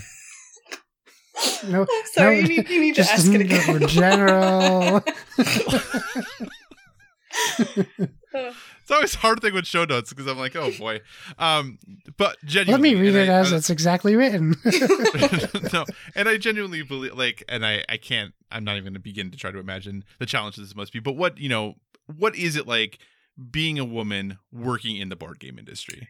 Um, most of the time, fine. Sometimes awful. Uh, I've definitely not had it as as hard as others. Um, but I also, for all of the public facing things I do, I'm not as public facing as others. Like I'm, I don't host Twitch streams every day and and whatnot. Um, but I have essentially grown up in the industry, so I started playing games when I was 18 and I got my first job in the industry when I was 21. So, 7 years later, still still here, but um have received comments throughout the years. Um I remember I was at a convention for GMT. They have an open warehouse weekend a couple times a year where they just literally open up their warehouse, set up tables, you get to play all sorts of war games and you buy games at a discount. But um one time I went I was maybe 23 at this time and was one of three other women there and the rest were middle-aged white men playing war games, you know, that demographic. But uh at this point I am actively working in the industry and we've we have people come up to the table and observe the gameplay, which is totally normal. That happens all the time at conventions. But um they would either only address the men I was with or if they'd ask me questions, it was, "Oh, did your boyfriend get get you into gaming?"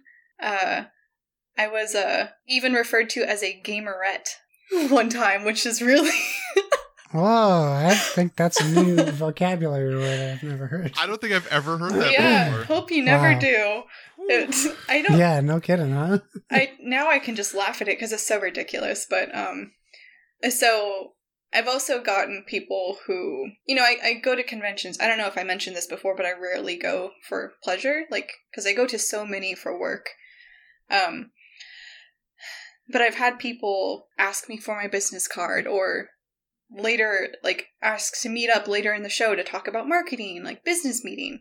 But then 5 minutes into it, try to turn it into a date. And I'm like, "Oh no, like I'm still wearing my name tag, like uh time and place, and this is not the time nor the place." Um, so that's mostly what I get to deal with. Um, there's always people who ignore me because I'm a young woman who don't take me seriously, even though I've been working in the industry for almost a decade. But um, like I said, I don't have it nearly as hard as others do. So I'm still here.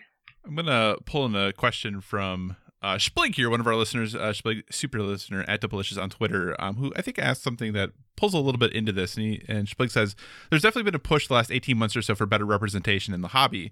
Games should bring people together. As a marketing manager, what are some of the hurdles you've had to overcome working towards that goal? Um, they are 100% correct. Happily, um, more and more people are calling for diversity, representation, inclusion, um, and more and more publishers and creators are responding to that and providing that, um, creating safe spaces and welcoming communities. Um, that's always been something at the forefront of my mind. I'm part of the queer community. I'm a woman. I am white, but you know, all of those experiences overlap, which make it easier to understand the experiences of people of color and how they might feel um, excluded in in our little community. So having an open and welcoming disposition, just being kind and friendly, is always a goal for me.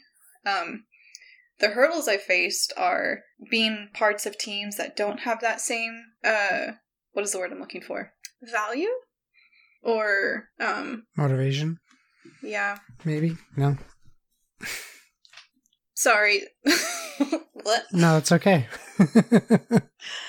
Uh the hurdles that I've experienced mostly come from being parts of teams where people don't value that as much as I do and make it difficult to achieve that. Like, um, I'm super plugged into social media, so I see what people are talking about. I see um, who's interacting, how they're interacting, and um, because I'm also interacting with them, I get to set the tone for whatever team I'm on to to also emulate that, right? The inclusivity, the inclusion, or that is inclusivity. Good job, me. Um, sorry. As the night goes on, I will be stumbling upon my words. Um, but anyway, you're interacting with the communities that you want to be a part of, that you want to emulate, right? So when working with people who aren't as plugged in, who don't see what the community should look like, um, it makes it makes it hard, right? If if they're just unaware or don't um, put as much of an emphasis on it. Um, but luckily at Pandasaurus, everyone on the team does share that value. So um, it's something we keep in mind. Just, of course, in the games we publish, making sure there's a broad variation of people of different backgrounds, um, genders, sexual orientations, all of that. Um, with the designers and artists we work with and our team ourselves. Um, but I also keep it in mind with every social media post. I ask myself, okay, like, am I including as many people as I can with what I'm saying, with the words that I'm choosing and the photos that I'm sharing? So, a good example of this, when you're listening, you might have to scroll back a little bit, but the first two weeks of February, we posted one picture per day of um, someone in the board game community with someone special to them. And it wasn't necessarily their significant other, it was their pet or one of their best friends. And this was obviously for Valentine's or Palentine's Day. But if you put all of those pictures side by side, there's just a wonderful rainbow of people um, that was, you know, mission accomplished. A plus, go me. Um, so it's nice to have a group like that, and it's something we always want to have for whatever we're doing. That's awesome. I I I think the challenging this is I'm going to try to figure out how to say this without as as effectively as I can. You know, Josh and I, a couple cishet white dudes who are doing a, a, board game podcast where there's a whole bunch of other cishet white dudes doing board game podcasts. Um, so we try to do the best we can to be, um, and I think like our views on inclusivity are pretty adamant. We've had some uh, strong reactions from others just by and now former listeners based off of the things that we believe in, in the way we try to treat people in the world. Uh, and you know, in some ways, I think it's kept our our podcast maybe a little smaller and our audience a little smaller. But I think I'm okay with that because I, I very much uh, enjoy um, the listeners and the and the the people that we chat with regularly, and people like Splig and the, the other listeners that we um, are regularly interacting with. So I, you're you're all doing good work and. Um, we really appreciate the work that yourself and other people are doing in the community because you know i we want to be supportive and we but i also don't want to i always struggle in saying this because i don't want it to sound like woe is me like we want to be supportive and helpful but we also know that like people hear from people like me all the time. So like you know like i want to be supportive if needed but i also like if the emotion if my emotional capital is required to say something i will say something because enough emotional capital is spent by marginalized people on a regular basis but I also want them to be able to own their stories and tell their stories in the way that is most important to them. So, um, yeah, we just appreciate the work that yourself and many other people are doing because it's very, very important and uh, definitely has made gaming a much better place than it used to be. That is for sure. So we appreciate your hard work. Oh, Yes. Amen. I appreciate you too. My uh, my partner before I, we started recording, he, I, I'm always like, oh, I'm talking with so and so, and he's like, oh, who are they? I'm like, well, it's Josh and Kyle, and he's like, they sound like two cishet white dudes. I'm like, well, they Uh-huh. are, but but I also Yep. appreciate what you're doing um, to create safe spaces and welcome people, um, and the fact that you're acknowledging how much work marginalized people have to do to create the safe spaces for themselves um, is not missed on me. Thanks. Hmm. Yeah, we fit that. We fit the blanket podcaster demographic, which is typically, you know, two bo- two boring white dudes. But uh, we also do this show for us, and if people are along for the ride, we love that. So, uh, luckily, Kyle and I kind of meet in the same exact spot where we just love everybody, and that's not a not even a second thought for us. So, yeah, Kyle's right. People are a little critical. Uh, but you know, that's not, you know, that's not why we do it. I'll be honest. I don't love everybody, Josh, and you know that. Well, you know what I meant. I know what you, You mean. know what I mean. Uh, but- it's impossible to And love had everybody. Josh and I met, had Josh and I been friends in the '90s, we would have formed a band, a band. But you know, since we're friends now, like we form a podcast. That's just what you do. Uh, but we, Josh and I, have never actually met in person. No, We'd be straight edge and in a band.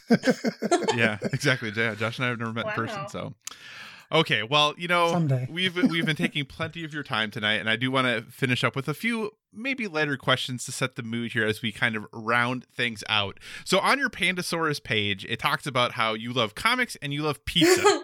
so, what are the comics we need to be reading, and what are the pizza we need to be eating? uh, I can't believe you read my very serious bio on our website. I also read it today. um okay no i am a huge comic nerd. I used to be in my local comic book shop every week to pick up my pull of new releases. Um so oh man this is such a good question and i wish i could just toss books at you but um 100% must read comic favorite of all time is Daytripper. This is a finished series so you can actually just order the full complete book. Um it's uh it's poetry. I don't know how else to describe it. Um each issue follows the same character. So um the first issue he's a mid 30s guy. He's an author. But the end of each issue he dies. And so the next issue takes place at a different part of his life. So you can see where things have picked up or evolved since different timelines basically.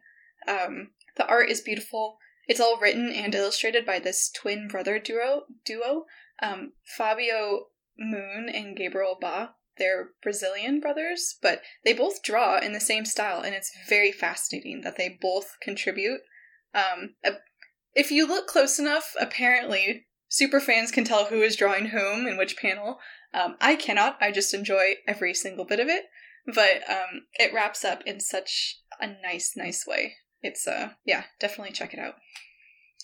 Uh, I have another one though. If you don't want to read about a single person dying over and over, you can read about a group of people who may or may not die. That's not the best selling point. Um, anyway, Omega Men.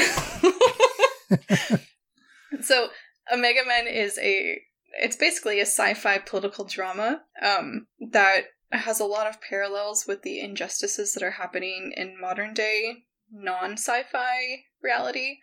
But one of the characters is one of the Green Lanterns um, from DC Comics, Oh, which is super interesting. So it's a a side story. I don't think tied to anything else, but it's him in a a bunch of ragtag characters, um, rogues and and outcasts who are trying to stop this evil, oppressive being from exploiting different races and people on these planets. Um, it's one that so I actually had to start over my my comic collection at a certain point, and these were the only two comics that I took with me um, and have kept with me throughout the years. So I did a very poor job of explaining Omega Men, but those are the overarching themes. Um, would definitely recommend it, though it does get a bit heavy at times. The ending is worth it, though. Oh, and pizza. Pizza. I forgot about arguably Pizza. the most important part of that question was pizza. Um, this is my my favorite meal. I would eat it every week if I could. Sometimes I do. Um, but uh, I basically love all types of pizza. Though my favorite to look out for in restaurants is sausage and fennel, which is a little bit like pinky up fancy, but is very tasty. If you're in Columbus, Ohio, maybe for the next Origins Game Fair, I would recommend going slightly outside of the convention center area and getting Hound Dogs. It's a really cool venue, and their pizza is amazing. nice. Uh, one thing that we regularly have a fight about, uh, which is you know a pretty consistent fight when it comes to food on our podcast and with guests. Uh, pineapple on pizza, yes or no? Mm, not my first choice, but I'll eat it. Oh, see that? accept that answer. is a middle. It is. Answer. I like it. but it's true. It's true. Nice non-committal answer. Don't really want to upset anyone. I That's a good answer. I have That's my new it. answer. I'm stealing that. All right. So, well, I'm going to pick just one more here. Um, because I, yeah, we'll end with this one. Thank you to everyone else who submitted questions. Sorry we didn't get to them all. Um, but from Linda via email, if someone was trying to choose a Pandasaurus game to pick up, how should they choose? Now I know Linda a little bit, um, so I believe the only game she's played in the Pandasaurus line is Machi Koro. So with that knowledge, Danni, how does someone pick which Pandasaurus game to pick up? Oh man. Okay. So our catalog's pretty varied. Um, I would always recommend Machi Koro as a game to introduce someone new to the hobby because the the mechanics are familiar, right? For from all the the classic games that we grew up with. You roll dice. Oh, Yahtzee. You are collecting cards. Oh, card games. You know, whatever. Um, it's very friendly and accessible. The art's cute. It's perfect. Um, if you have Machi Koro and want something a little bit next level, I'd probably go with Gods Love Dinosaurs as still an accessible, easy to learn game with great components and art and dinosaurs. If you already know you like dinosaurs, then I would obviously recommend Dinosaur Island, which is kind of like three steps above Gods Love Dinosaurs. Um, uh, worker placement, dice drafting, kind of very thematic Euro game.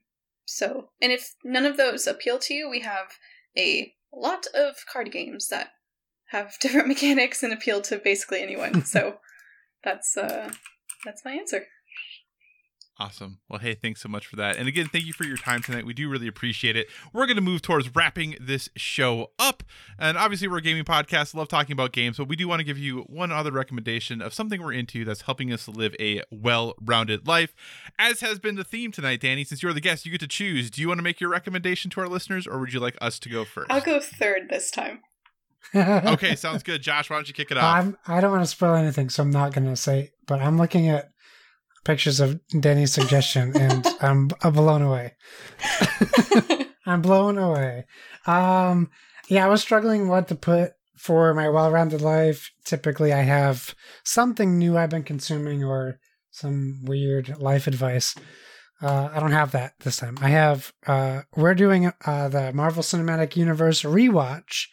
Uh, we just on our Patreon show, our Board with Everything show, we just ranked uh, ladder style our favorite MCU films, and I colossally messed up for probably what fifty percent of that. Uh, Uh, which it's okay. We, we we got to the right answer in the end, Josh. It's okay. which yeah you know i could blame uh, a lot of things but i'm just gonna take it uh, so my wife out of all people on valentine's day wanted to start our rewatch so we had sushi we had sake and we watched captain america the first avenger.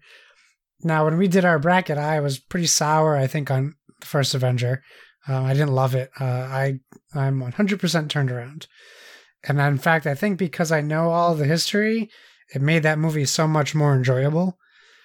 Um, and tonight we watched Captain Marvel, which I I already love, but watching it with the mindset of we're doing it chronologically, seeing like young, like the first time you see Agent Coulson and and all these like nods to future Marvel stuff was very cool. Now the post credit scenes really kind of mess with your head because it shows like Infinity War stuff. So it's not great to continue the chronology, but uh, if you have access to it, uh, I have all. I decided to buy them all physically because I'm a physical collector for the most part, but they're all available on Disney Plus as well. But uh, yeah, if it's something you're interested in, I'd say give it a shot because we have some time before we're going to see another Marvel movie thanks to the pandemic. Uh, they're just keeping them on ice, like Captain America. Sorry for that terrible pun. but it just came to me. Kyle, you're you got to go second. I do get to go second, and I actually was looking at pictures of Danni's suggestion as well. All I can say is, goodness, abs. abs, Wow. man alive. Okay. Uh, my suggestion, way less abs, uh, is a show on Netflix called Lupin, uh, which came out, I think, end of last year, maybe early this year. Is actually a French show that, when it originally launched on Netflix, I think you only had subtitles as an option. It is now dubbed. Uh, which I don't know how I feel about that. Uh because when I started watching it, it was subtitled, and now it's dubbed. But the- you still have the subtitle option. But anyway, it is a very cool heist show. Um, so if you are into any uh, heist style, whether it be you know the Ocean's Eleven area or you know Italian Job or anything like that, it's a really cool take on that um, aspect or on that genre, I should say. Um, really short, five episodes for the first part because part one is what's released right now. Part two will be coming in the future. Um, I, I think a lot of people might get scared away from it because, like I said, I, it is in French, um, but really well acted, really interesting stories, fun, cool, unique takes on, on some of those heist things. Um, so I definitely recommend checking out Lupin on Netflix. Danni, your recommendation. My highly anticipated recommendation. So, uh, I also adore anime and watch it fairly frequently. So I recently discovered a new one. Like there's a, a trend going on where all these sports animes are releasing. There's a really good volleyball one, there's a sumo one, basketball. Um, I'm watching one about rock climbing. Um, so I think in English it's called Sport Climbing Girls. So it's an all female rock climbing team. They're in high school, and it's actually just so wholesome and uh, hilarious because um, they're all buff as hell. Like the the three Yeah. main. if you if you search sport climbing girls uh, anime, you'll see um, the main character though, who you really follow and watch develop, is the purple haired one. So if you Google, they show her buff as hell, but she's not really because she started as a gamer. Like uh, she's entering high school, but in middle school she was a pro gamer, like winning awards, all sorts of competitions, and so she's applying this gamer mentality to um, rock climbing and figuring out the best paths to take. And it, it it's kind of like uh, how she views the rock climbing wall with all the different colored holds and whatnot is like Candy Crush, and so she's just a, a savant at this. Um, but she's got a gamer bod with like little noodly arms, so she's going through rigorous training. Meanwhile, her buff, um, abtacular teammates are are just blowing her um out of the water. But it's uh it's really good. It's a show about friendship and and sports, and it's nice. Nice. Very, very cool. Well, Danni thank you so much for being with us this week. We really do appreciate it. You spending um, some time with us. How can people keep up with you and your work and anything else you would like to plug? um, so you can find me on Twitter at Danni Below, which is a pun on my name, um, but spelled D A N N I B E L O W.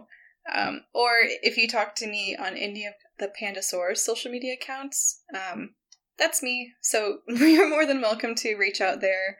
Um, on Twitter, we're Pandasaurus Game, singular, because we ran out of characters. uh, we also just started a TikTok, so if you could follow us there and make me feel better about my silly videos that I'm making, that would be awesome. Awesome. Well, thanks again. Josh, what do you say we wrap this show up? Let's do it. Thanks for joining us, everyone. In addition to finding us on Twitter and Instagram at Board of the Fiji, you can find us on Facebook at facebook.com slash Board of the Fiji. So feel free to give us a five-star rating over there. Also, if you want to communicate in the more long form, or you're just not feeling social media, please feel free to send us an email at boardwithvg at gmail.com. We usually tag all our stuff with hashtag board with Fiji, so please feel free to use that hashtag as well so we can search and see what you guys are up to. And whatever podcast service you're listening to us on, we encourage you to give us a stellar rating. That is, whether you're downloading us from the PSVG feed, the Dice Tower Network feed, or our very own standalone board with video games feed. Uh, you can find me on Xbox Live, PlayStation Network, Steam, Twitch at Why So Serious, S I R R I U S. Kyle, where can people find you? You can find me at all the usual places Twitter, Instagram, PlayStation Network, Xbox Live, Board Game Geek, all at Cycocross, C Y C O C R O S S. Uh, Josh, hey, the Avengers game has the, their next gen thing coming out soon. We should uh, maybe play that and stream that. I saw the trailer today. My wife said, "What? The, what the heck is going on?" I said, "Don't worry about it. We'll get to it. We'll get to it. it's the future." Again, awesome. Again, huge thanks to Danni Loe for joining us this week. We do truly appreciate it. As always, if you have any suggestions for future topics, be sure to reach out to us on the social media because we want to talk about what you want to hear about. And remember, everyone, whether it be board games or video games, never stop gaming.